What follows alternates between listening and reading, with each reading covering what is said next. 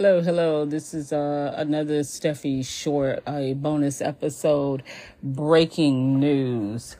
The orange ogre, Donald Trump, has been indicted on 7 counts. I'm not even going to run through the counts. You know what it is. You know what they was looking at him at.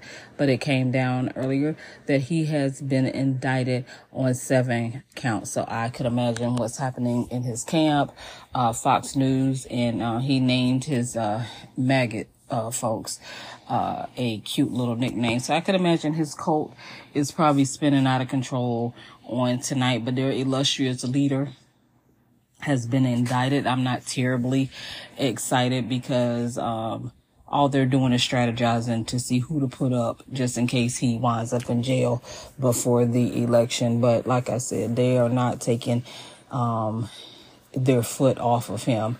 And hey, he did a lot of stuff while he was in office, and now it's by time that chickens come home to roost.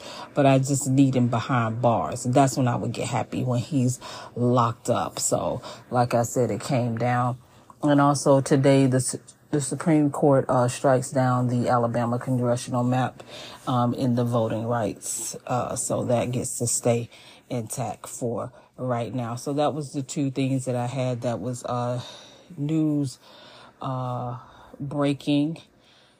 Hopefully that'll be it for tonight. It's 8:44 on a now probably what has turned into a thirsty Thursday for some. So like I said, I wanted to come on here and just let you know what was happening in the world. You know how I usually end. God willing, the creek don't rise. I'll see you on the other side. Peace.